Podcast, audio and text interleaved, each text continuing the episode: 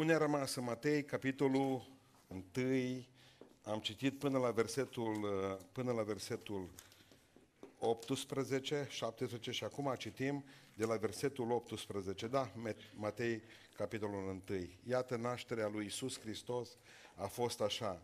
Maria, mama lui, era logodită cu Iosif și înainte ca să locuiască ei împreună, ea s-a aflat însărcinată de la Duhul Sfânt. Iosif, bărbatul era un om neprihănit și nu voia să o facă de rușine înaintea lumii. De aceea și-a pus pe, de gând să o lase pe ascuns. Dar pe când se gândea la aceste lucruri, s-a arătat în vis un înger al Domnului și a zis, Iosive, fiul lui David, nu te teme să iei la tine pe Maria nevastă ta, că ce s-a zămislit în ea este de la Duhul Sfânt. Ea va naște un fiu și vei pune numele Isus, pentru că el va mântui poporul lui de păcatele sale.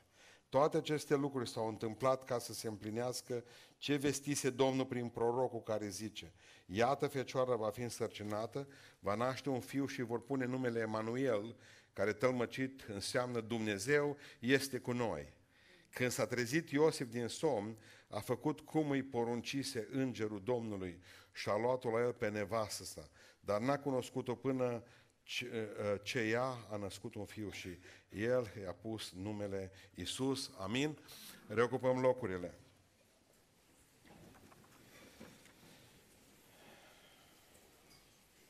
Spuneam duminică în biserica noastră de la Beiuș că a crede în minuni, a crede în minuni, înseamnă de fapt să te sinucizi intelectual. Pentru că suntem niște oameni foarte raționali, ne place ca să găsim fiecare dintre noi înțeles la lucrurile care, care nu sunt de înțeles. Aseară la rugăciune a fost și a cântat o femeie, o doamnă, în biserica noastră, acum va avea al doilea copil, era însărcinată, care ne-a spus că a fost uh, surdă. Cu urechea dreaptă, stângă n-a auzit nimic, cu urechea uh, dreaptă auzea puțin, foarte puțin. Și au programat-o pentru o operație, povestea cum râdeau copiii de la școală, cum stătea în prima bancă, cum încerca să stea cu ochii la o palmă de gura învățătoare ca să poată să înțeleagă ce vrea să spună. Copiii ceilalți râdeau de ea, spunea că e absurdă, în sfârșit, știți cum e la noi. Cercăm să uh, ne arătăm că suntem grozavi în momentul în care reușim să râdem de rănile altora. Cert este că uh, au programat-o pentru operație, avea 10 ani și ceva spunea și au programat-o la operație la Cluj. Trebuia ca să o opereze într-o parte, alta, timpanul, trebuia să facă legătura între operație incredibil de grea. A venit un profesor din Italia, acolo. A fost programată pe, la operație vinerea, povestea aseară. Spunea, aveam unul dintre părinții mei cânta într-o formație uh, creștină, slăvea pe Dumnezeu, tatăl meu, și a auzit că există la Oradea, la Oradea, da, uh, un timp de rugăciune, în care timp de trei zile aici să, oamenii se roagă unii pentru alții. Spunea, m-a, m-a dus tata de mână pentru că am dorit să mă ducă să ne rugăm. Să-mi dea putere să mă pot duce la Cluj la operație. Atunci n-am îndrăznit să cred că Dumnezeu se poate atinge de mine. Era un predicator ungur. Am avut impresia că ne povestea despre o întâlnire cu maghiari. Am început deja să înțeleg cam ce erau oamenii acolo. Cert este că la un moment dat spune, dintre toți oamenii ce a venit, care eram acolo, sute de oameni în sală, a venit și a pus mâna pe capul meu, avem 10 ani și mi-a spus doar atât, că eu nu știam ungurește. Și a zis un cuvânt și fata nu știa, e fata. Asta a spus Domnul Iisus Hristos. Deschide-te. Deci numai urechea putea auzi cuvântul acesta. În clipa aceea, zice, am simțit ca și cum o lumină puternică, adică o forță puternică și o căldură puternică de la cap și până în picioare. Și în toată am auzit vocele. Din toată auzeam ceva, m-am speriat, sperieturi și toate celelalte lucruri. Când ne-am dus la spital la Cluj cu tata, mi-a spus, nu avem ce să operăm. Profesorul ăsta italian a venit degeaba, zice. S-a întâmplat ceva în trei zile. Ce ați făcut? Am fost la rugăciune. Și și ce a spus medicul? Dacă voi credeți, atunci e bine. Dar pentru asta trebuie să te sinucizi intelectual. Ce asta e cu nașterea Domnului Iisus Hristos din Fecioară. O sinucidere intelectuală. Poate să fie acceptată sau neacceptată. Acceptată și nu poate fi acceptată mental. Mental nu poate fi acceptată, ci doar aici, în inimă, în credință.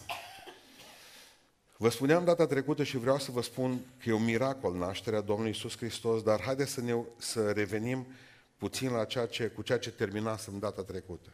Și vreau să vă readuc aminte ce am spus atunci în mod, uh, în mod, la modul general.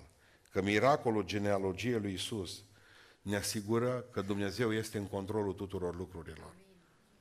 Când Dumnezeu a început să spună neamurile și o să vedeți un lucru interesant, că Matei vorbește selectiv despre neamurile lui Isus Hristos. Spune 14 neamuri, 14 neamuri și 14 neamuri. Dar au fost mai multe, că o să vedeți la Luca. În Luca deja apare o genealogie exhaustivă, mult mai, mult mai puternică, mai mare. Dar ce cu Matei? Ce vrea să ne spună Matei de ține morțiși, ca noi să știm că au fost uh, 14 neamuri de la uh, Adam până la Avram și tot așa. Uh, el era matematician, adică cel puțin contabil. Îi plăceau cifrele. Și evrei în perioada lui erau specialiști în cifre. Făcuseră rost de o știință nouă pentru ei, numită gematria, sau studierea cifrelor. Și evrei spuneau, cei care studiau gematria, că această știință ezoterică consideră numărul esența nespusă a cuvântului. I-au dat fiecărui cuvânt un număr. Și atunci au început să, să găsească și în Biblie lucruri ciudate, ciudate, un fel de lumină mov, ceva era în sfârșit. Numai în politica românească mai putea am studiat gematria, n-am înțeles nimic, asta vă spun cinstit. Am fost mulțumit de faptul că am putut pentru predica astăzi să vă spun de ce ține el morțiș să vorbească despre 14. 14 este combinat, este combinat din două cifre, din 7 și din 2.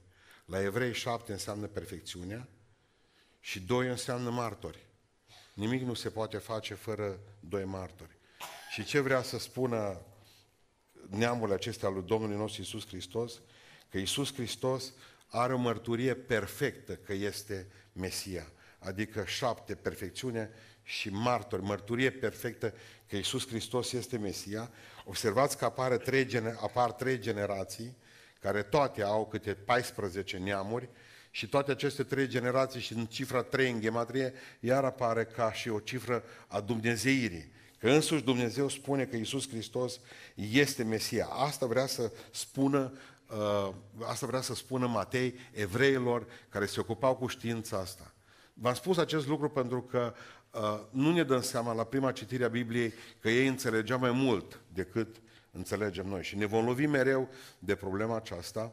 O să, o să vă ajut uh, mult mai mult. Există o carte pe care evreii au tipărit-o, o editură. De fapt, nu o editură.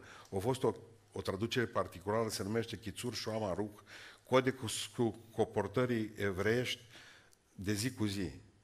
Și cartea aceasta s-a tipărit doar în 400 de exemplare, după aceea evrei când și-au dat seama că i-am putea judeca noi greșit, o retras-o de pe piață, am un exemplar al ei, am încercat să îl scanăm, l-am scanat împreună cu studenții de la școala de predicare și o să vi-l pun într-o zi uh, pe, un, uh, pe un stick sau undeva, ca să, uh, să vedeți cât de greu era să fie evreu. Cât de greu trebuia ca să stai cufundat în uh, tot felul de uh, legi pe care Dumnezeu nu le-a intenționat niciodată pentru asta. Și uh, atunci când uh, ne gândim că genealogia aceasta a Domnului Iisus Hristos, spuneam despre femei, ați avut ceva cu ele? Zice, nu. Pentru că la fel de bine vă puteam, puteam vorbi că în genealogia neamul Domnului nostru Iisus Hristos e și Manase. Și când zic Manase, cred că ați înțeles să stai bărbat, nu-i femeie.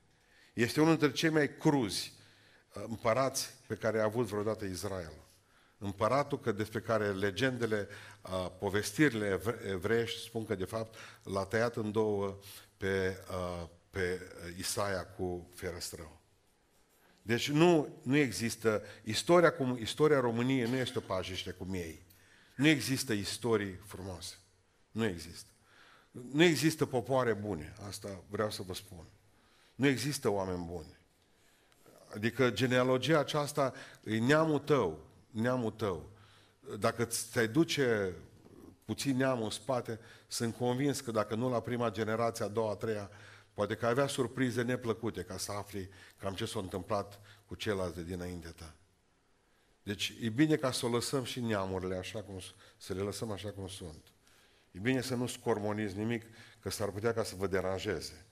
Deci, dar de obicei suntem mai interesați de neamurile lui nevastă mea decât de nevastă, decât al bărbatului, decât ale tale. Da. Nici a tale nu-s grozave.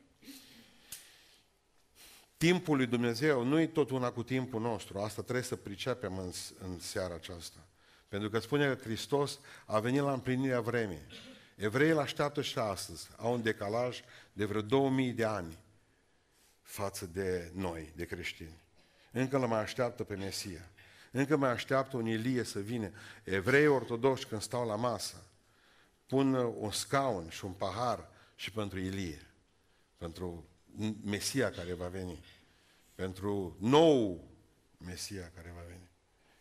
Adică îl așteptăm mereu pe, îl așteaptă mereu pe Hristos să vină. Diferența între noi și ei de vreo, de vreo 2000 de ani. Avem uh, noi români o întârziere scatologică față de alte popoare de vreo 500 de ani. Dar e bun acum. În necazul ăsta care ne-l dă uh, lucrurile care le importăm din altă țară, e bine să fim puțin mai reticenți. Uh, e pentru prima dată când îmi place ideea că n-am prea învățat uh, mare lucru și că dacă primul doctorat a unui uh, preot a fost în 1810 român, când, în, de exemplu, în, în teologie mă refer, când englezii aveau în 1200 25% dintre preoții de țară aveau doctorate la Cambridge. Îți mulțumit acum.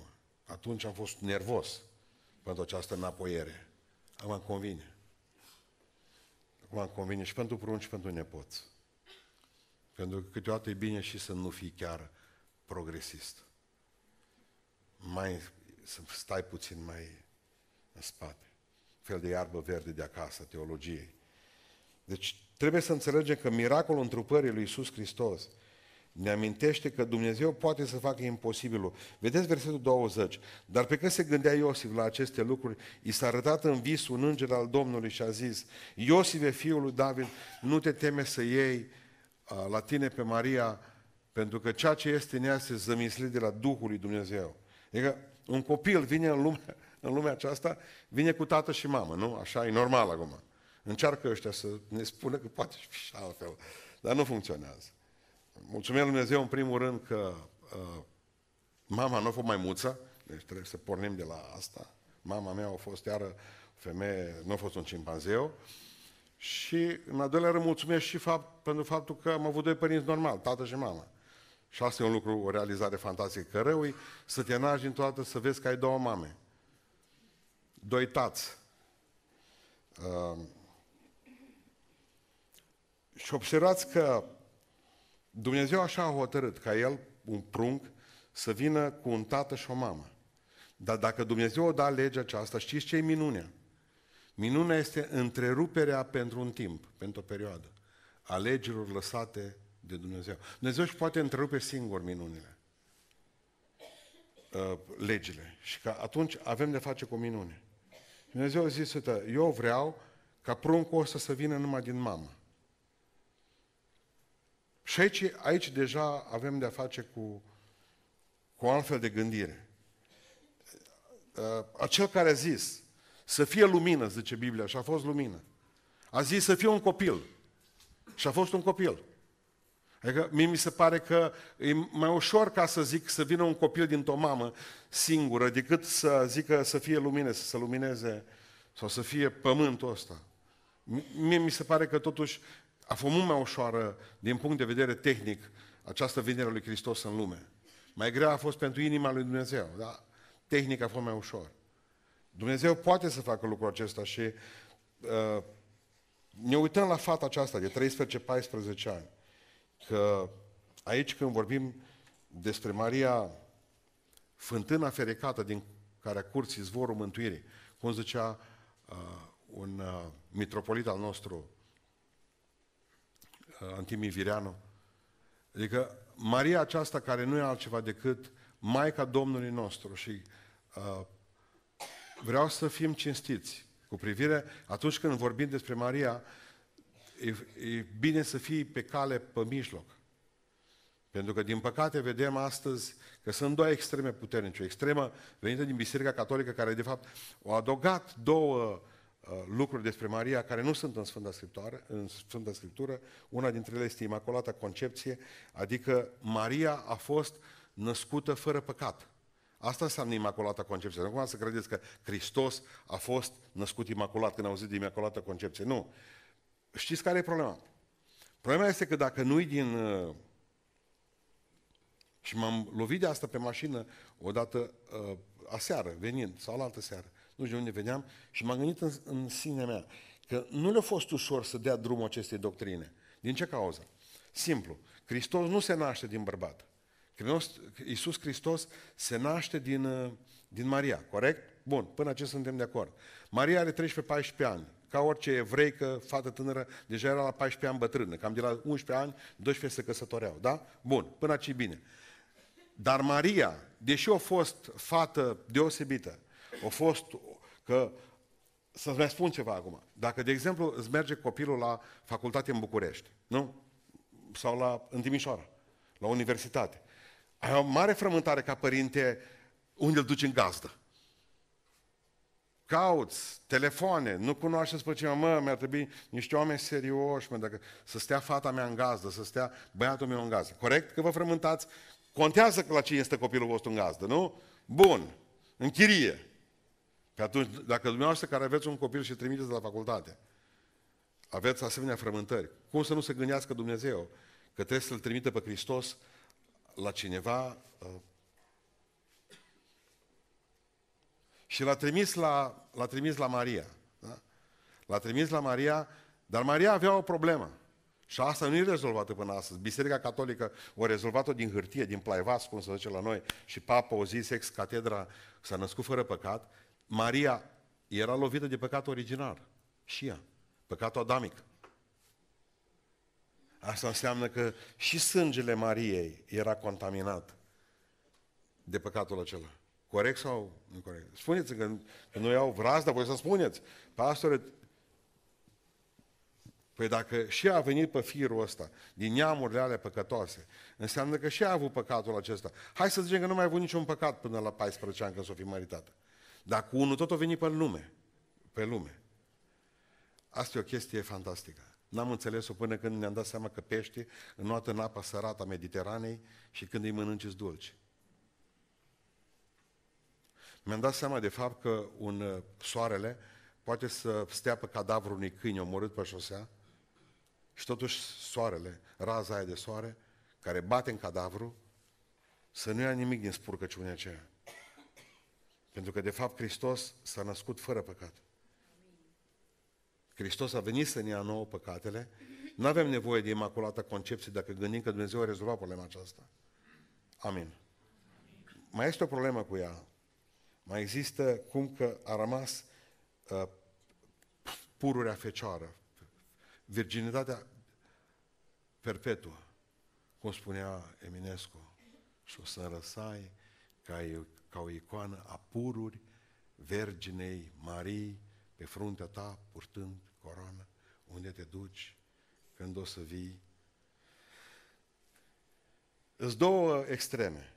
Extrema catolicilor care au trebuit ca să facă, să o rezolve cumva ca fiind mijlocitor între om și Dumnezeu, dar de fapt îi ia locul lui Isus Hristos, pentru că singurul care poate mijloci între Dumnezeu Tatăl și mine este Isus Hristos. Că așa scrie Biblia acum, Trebuie să credem ce scrie în Biblie. Bun? Și plus după aceea mai avem cealaltă a neoprotestanților care au făcut tot ce au putut uh, și a protestanților din România ca să o coboare Maidanul teologic. Și să spună, domnule, au avut frați, știți, hai să, gă, hai să găsim totuși și să mergem tot pe poziție ortodoxă, că e mai cinstită. Știți care e aceasta? Da, zice că vedem frații Domnului Isus Hristos, care au zis despre Domnul nostru, frații Lui. O să mai ascultăm asta pe parcurs. Cum că e nebun. Știți asta, nu? Să ajungem în textul ăla în care o zi la un moment dat frații lui despre Domnul că e nebun. Pentru cei care citiți Evangheliile veți vedea că cât timp a trăit Isus Hristos pe pământul acesta, relațiile cu frații lui de trup nu au fost grozave. Nu din cauza lui, din cauza lor. Câți frați a Domnului nostru Iisus Hristos au fost cu El la cruce? Niciunul. Câți au fost în misiune? Câți au fost între apostoli? Niciunul. Asta nu dovedește că... Și atunci eu zic că probabil că frații noștri ortodoxi au dreptate. Nu prea au fost frați buni ăștia. Biblia nu mă lasă să cred nici cu foveri, cum încearcă să se împingă în... Uh, Iosif a fost suficient de bătrân.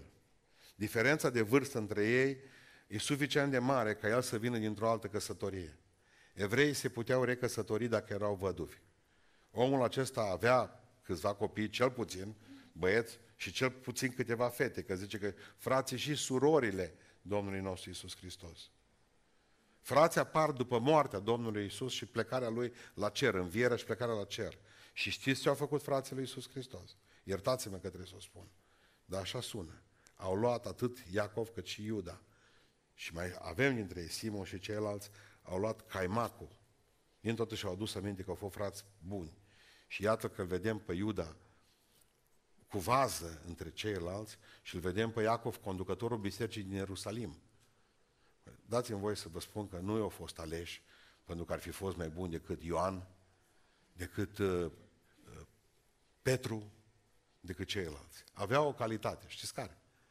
Erau frații lui Isus. Din toate și-au adus aminte că suntem de un neam.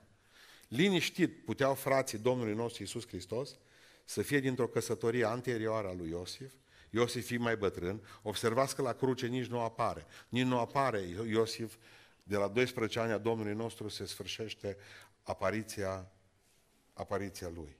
Este clar că se duce îngerul, se duce îngerul la Maria și spune, uite, vei naște. Ea nu zice că nu, ci se întreabă cum se va face asta. Adică pe aia interesează tehnic. Tu, prin tine va veni Mesia în lume. Și zice un lucru fantastic ea. Zice așa în uh, Luca, niciun cuvânt de la Dumnezeu nu este lipsit de putere. Da? Și dintr-o dată vedem că acest cuvânt vei naște, capătă putere la Maria. Și vedem dintr-o dată că se întâmplă ceva ciudat. Iisus Hristos este născut pe cale naturală și totul supranaturală, fără tată. Cu tată ceresc și mamă pământească. E singurul copil din univers care e mai în vârstă decât mama. Nu, pentru că el e din veșnicie. Mama avea o, avea o zi de naștere în calendar. Și mai este ceva cu el, este, uh, să să o luăm așa, este mai bătrân ca mama, dar de aceeași vârstă cu tata. Ați priceput? Bine. Ușor de priceput. Am venit o dată cu musulman de la București cu trenul, venea la Felix, acela la Oradea. Atâtea mi-au spus, o zice că mine asta nu, nu mai cred. Zice, asta nu poate să fie drept. Vă duce în rătăcire. Da, zic, dar nu ne atârnă patru kg de trotil de gât, ca pe voi. Și o rătăcire blândă atunci. Era inginer aici, în zonă. Miracolul acesta a nașterii din Fecioară dovedește că Isus e singura plată până la urmă acceptată de Dumnezeu pentru păcat. Pentru că uh, mulți citează, Matei citează de fapt, Isaia 7 cu 14 zice că Fecioara va naște un fiu și îl va chema Emanuel. dacă nu există minunea aceasta și a venit pe cale normală, Hristos, Domnul, nu ne putea mântui pe noi. Pentru că nu putea să fie, un om nu poate mântui. Dacă era uman în naștere, nu putea să ne mântuiască.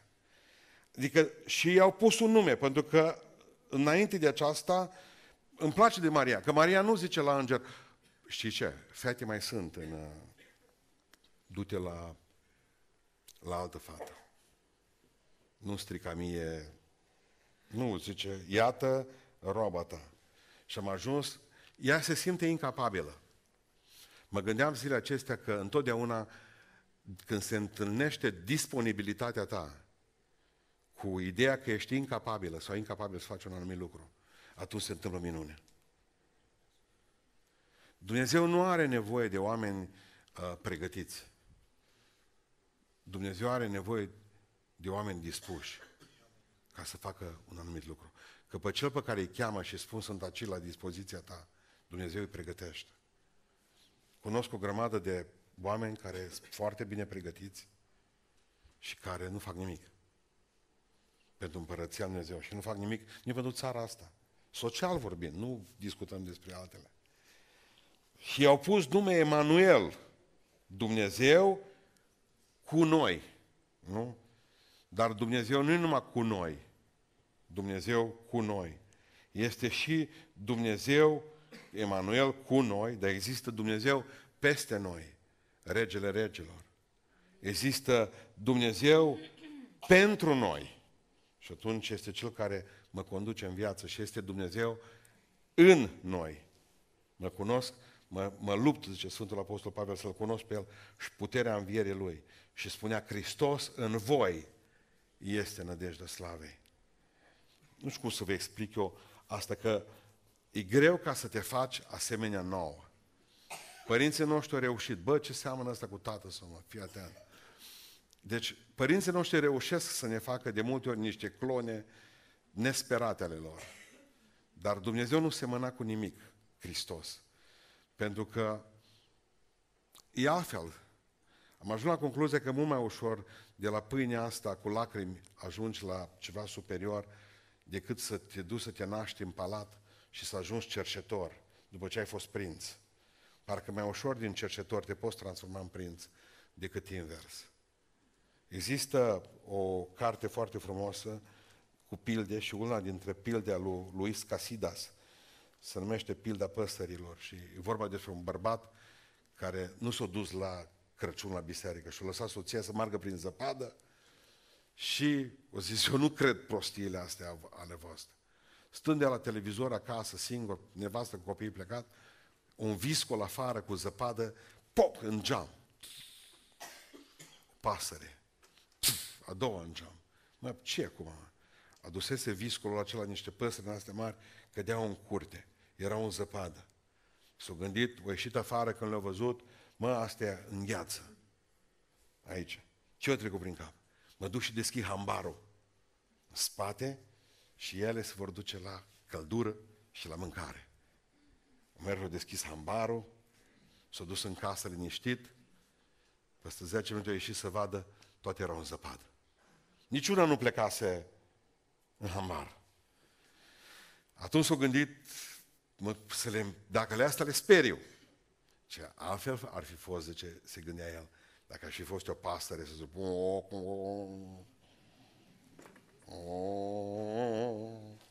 hambar. Și să mă duc eu prima. Drept în hambar. În clipa aceea au tras clopotul popa, că era ora 12 acasă. Și când au tras clopotul, au făcut automat legătura cu ceea ce vorbise mai înainte. Ei, da, dacă aș fi fost pasăre, cum le-aș fi dus în hambar? Singurul fel de a, de a, de a înțelege ce a făcut Dumnezeu cu noi, ca să ne poată vorbi pe limba noastră, o trimis pe cineva ca noi, ca să ne înțeleagă. Ca să ne înțeleagă. Nu e ușor. Uh, m-am întâlnit cu o doamnă în aeroport în urmă cu vreo jumate de an. Mi-a spus, domnul pastor, zice, vreau să vă rugați pentru sufletul meu și a soțului și a fiicei mele, pentru că trăim o dramă. locuim în străinătate de multă vreme și am avut o fată mai mare, tot în depresie și din depresie în depresie și zice, numai cu o lună de zile am găsit-o în, în fundul grădinii spânzurată. A venit poliția și adevărul ce că ne-am depărtat de Dumnezeu ca familie și n-am avut ce să-i oferim. Ce suntem distruși, ne-am hotărât să ne mutăm în România.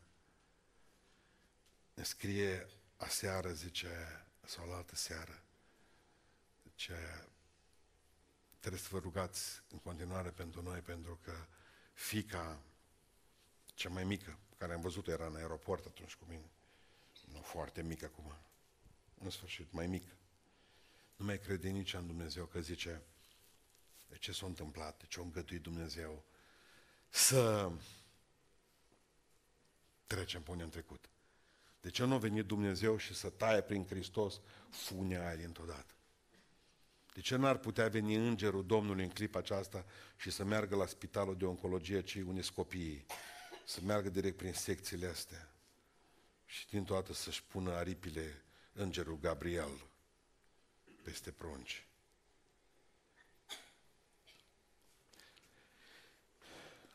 Pornim de la premiză că pământul ăsta nu e mai al lui Dumnezeu. Și pornim de la cea de-a doua premiză că rău nu l-a inventat El, ci noi. Și atunci probabil că unde e Dumnezeu? Tot acolo. Păi, dacă a venit și a suferit ca și noi, dacă a fost ispitit ca și noi, dacă a fost lovit ca și noi, dar nu-i, nu încercare pe care tot treci, să nu fi suferită El. A rămas singur de El, nu a rămas. Cât ți-a spus, Doamne, te voi urma oriunde te vei duce. Și ce am făcut? La cruce, care vorbesc duminică despre asta, numai patru femei au mai rămas și un bărbat. Patru Marii. Patru Marii au rămas acolo. Vreau să, vreau să ne uităm puțin la 19, la Iosif, să vorbim puțin despre bărbatul ăsta. Prea puțini oameni vorbesc despre Iosif, să știți, toată lumea Maria. Iosif, bărbatul ei, era un om neprihănit și nu voia să o facă de rușine înaintea lumii. De ce?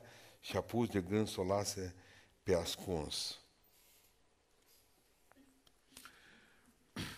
Erau copii acolo lângă el. Mă gândesc că o zis mă căsătoresc, vine vremea, m-a zis unul dintre frații noștri, când am zis că de ce vrea să se recăsătorească? A murit soția. De ce vrea să se recăsătorească la 70 de ani? Mă zis, mă duc să-l, să-l cunun. Am zis că tu el noaptea vin să te cunosc, pentru să mă vadă cineva. De ce te căsătorești la 70 de ani? Deci din cauza iernilor. Că dacă ar fi, zice, numai vară, vara, nopțile scurte, te-ai pus, dar zice, ce faci iarna? Că de la patru e tot întuneric până la 20 la 9. N-am avut ce face. Numai să-l cununăm. Ce era să zică el? Du-te în unde vară numai, în pago-pago. Nu poți. Dragostea minte nu are, vorba maneliștilor. S-o fi gândit, păi pleacă și Iuda și Simeon pleacă de la mine și fetele astea și toți să duc de acasă. Mă căsătoresc, o zis Iosif. Bine. Și-a îndrăgostit. Îndrăgosteala, îndrăgostirea când ești de o vârstă mai înaintată, e mai rea. E ca pojarul. Întotdeauna să-l faci, întotdeauna să-l faci la șase săptămâni, la o lună, două, sau să-l faci la 20 și ceva de ani. Versatul de vângă l-am făcut eu, că am stat pe calorifer tot două nopți. Am dormit nimic. S-a îndrăgostit și-a pus speranță, s-a logodit, o stabilit data anunții, o vorbi cu pruncii, că până vorbești cu pruncii, că se discuti cu ei acasă, că tata vrea să căstorească. automat și imagina toate pozele, adică toate poveștile cu măștii hoaie. Încep să gândesc, logic. Pentru că dumneavoastră de multe ori a zis Maria, oh, bravo. Hai să ne gândim puțin la Iosif. Iosif, în seara asta. Totul a fost pregătit pentru nuntă și dintr-o dată apare Maria. Iosif, vreau să spun ceva. Da. Te înlogodiți, da. Sunt însărcinată, Iosif. Și zice, de ce credeți că zice și Iosif era un bărbat neprihănit? El o știu că nu e al tata. Era un bărbat neprihănit. Primul gând probabil a fost ăsta. Blestema să fie omul care se încrede în om.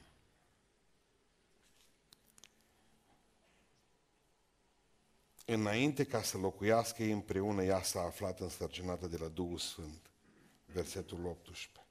Iosif, bărbatul ei, era un om neprihănit și nu voia să o facă de rușine. Cu Maria e altă problemă. Ce am descoperit zilele acestea? Maria este din neamul lui Levi,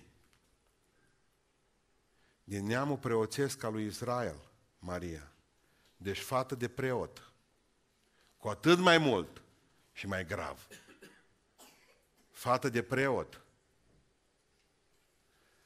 Dar mai era încă o problemă.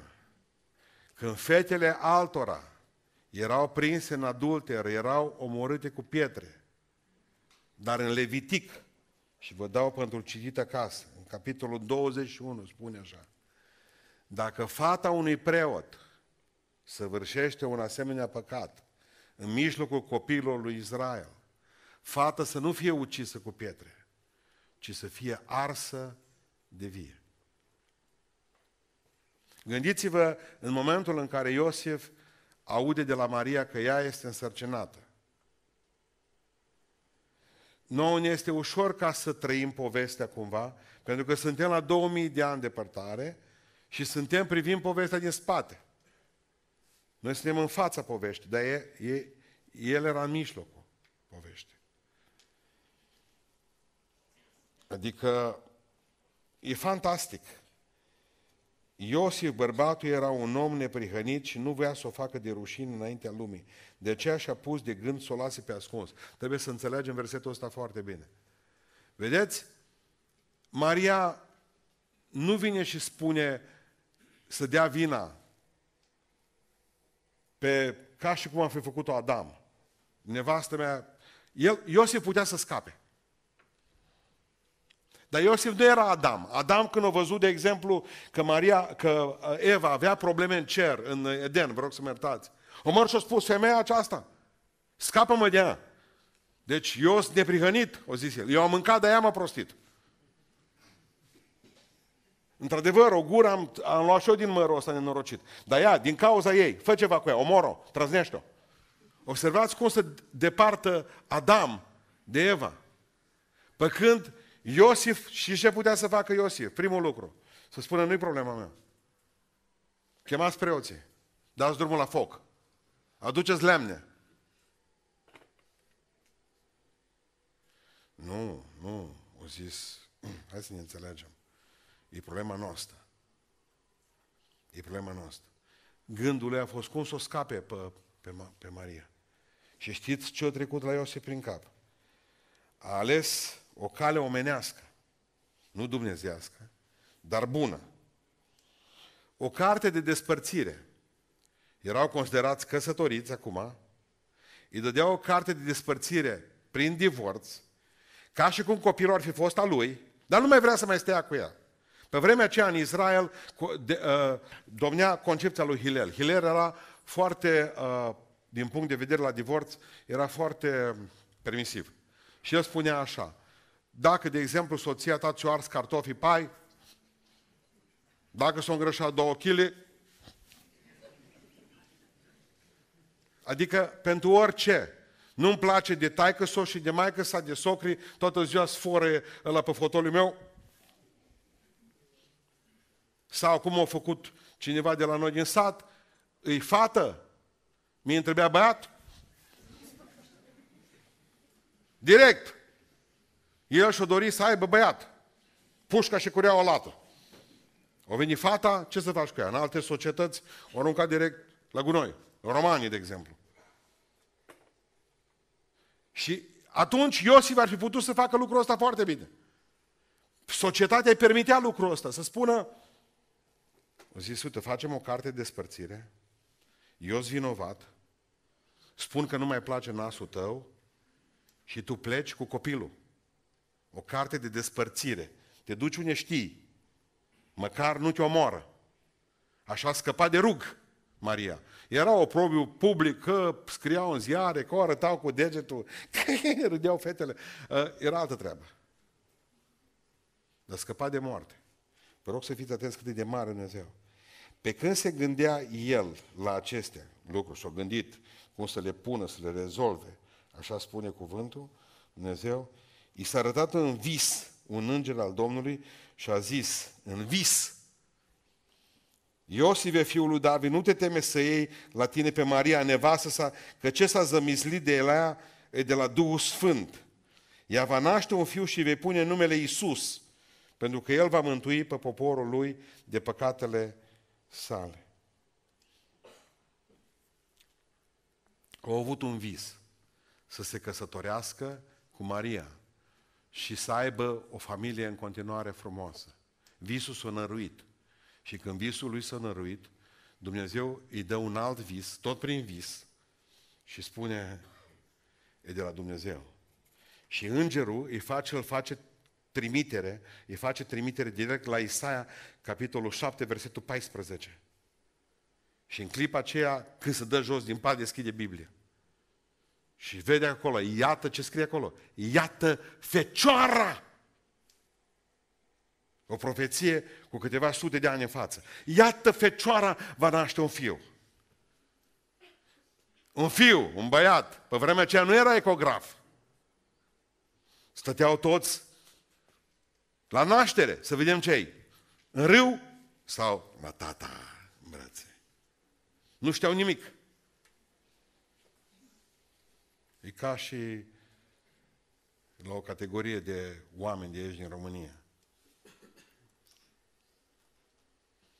Care medici nu au voie să le spună sexul copilului.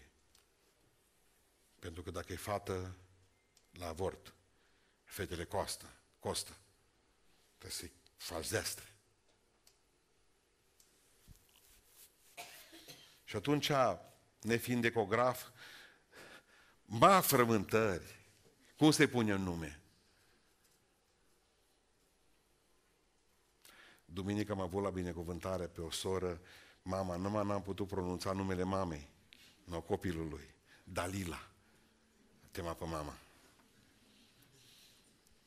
Mi-aduc aminte că în 96, 97 am avut o, o fată la binecuvântare, i-au pus nume Crâșmărița. Am avut o grămadă de bombonici de nume care de Crâșmărița. Și am mai avut odată G-W-N de Gwendolyn. N-am putut să-l pronunț de fel. Tot e frămâns, mă, ce nume să-i pune? E urâtă, mă, tă, Ion și Mărie.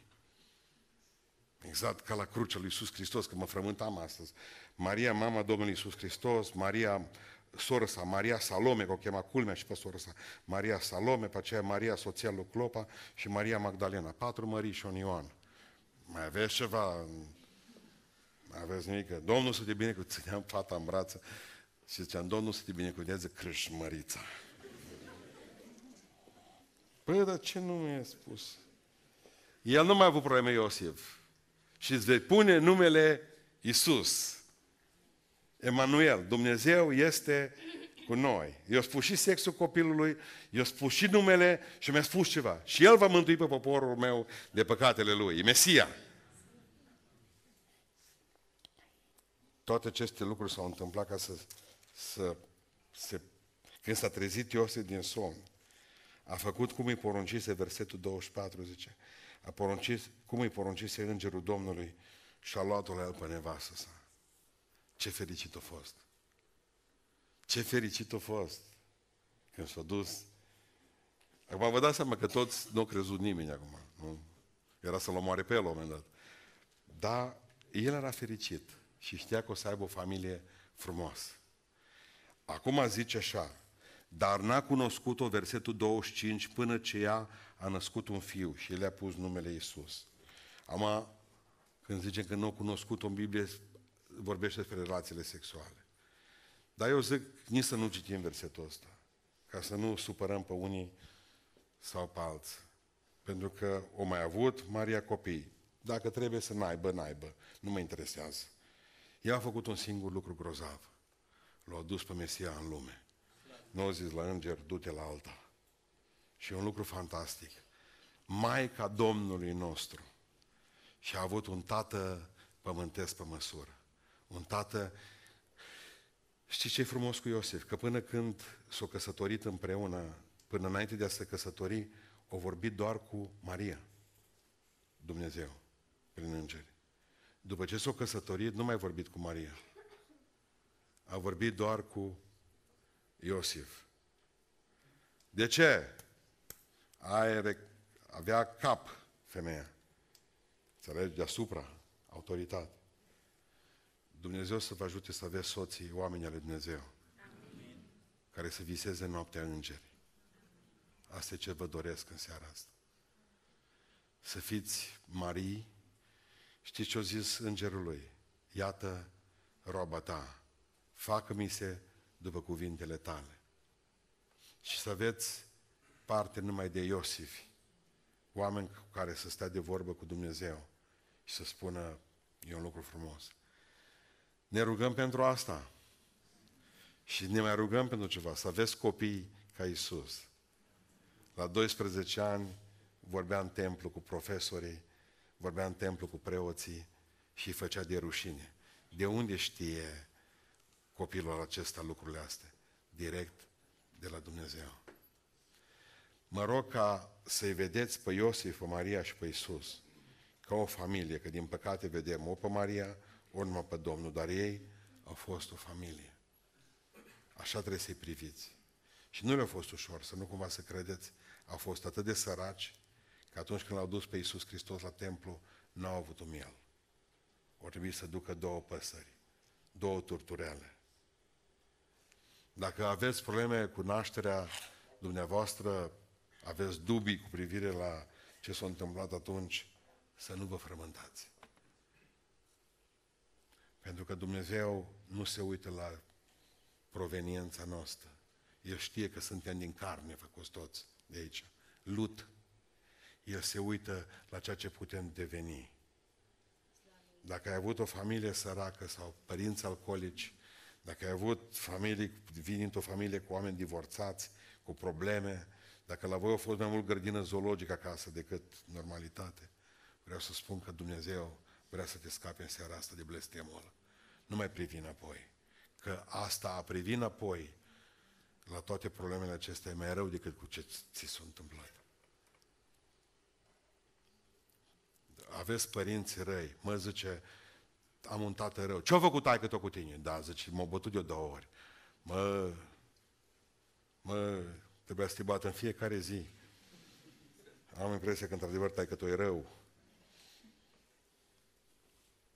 E rău. Nu știți ce înseamnă multe familii. Ar trebui să vă dau să citiți câteva frânturi de e-mail pe care le primesc poate zilnic și să vedeți cum arată iadul, dacă vă interesează. Că ai avut un tată că te-a mai bătut, că tai că mi-e bețivan, zice cineva, bea mult. Păi ce bea câte un pahar, dar nu-i voie, frate, știu. Când eram la Daniel Budișan la biserică, am văzut o soră din biserică tânără de 16-17 ani, ieșind din biserică înainte de a termina eu predica. Și a mers la bufet și și-a luat tata. Și când am ieșit afară din biserică, nu n-a știut asta. Venea cu taică s-o printre oameni, într-o robă. Robă. Și știți ce mi-a spus pastorul Daniel? A zis, în fiecare, în fiecare duminică, asta face. îl ia, îl descalță, îl pune în pat, îl spală și îl sărută. E tata ei. Nu mai vorbiți de familii cu probleme. Mulțumiți pentru ceea ce aveți în casă. Dacă nu e bine, Dumnezeu va face ca lucrurile să fie bine. Dar dacă doriți ceva mai bun, schimbați-vă și voi atitudine. Dacă vă doriți o Marie, fiți un Iosif. Dacă vă doriți un Iosif, fiți o Marie. Dacă vă doriți părinți buni ca lor, fiți ca Isus atunci. Haideți să ne ridicăm în picioare. Vreți să ne rugăm pentru familiile noastre? Haideți să ne rugăm pentru copiii noștri, pentru soț, pentru soția. Poate că le-ai chemat și nu vreau să vină în seara asta aici. Nu-i nimic, tot vin el. Am să mă rog să n-aibă pace până nu vin. Am să mă rog în seara aceasta ca Dumnezeu să, să, să, să vă răspundă pozitiv anul acesta și anul acesta să fie anul întregirii spirituale a familiilor dumneavoastră. Să vedeți, nu botezați, ci mântuiți. Că de multe ori confundăm lucrurile și nu-i bine. Vreau în seara aceasta ca Dumnezeu să vă poarte de grijă la toți. Să fiți familii puternice. Ne rugăm pentru familiile noastre. Amin.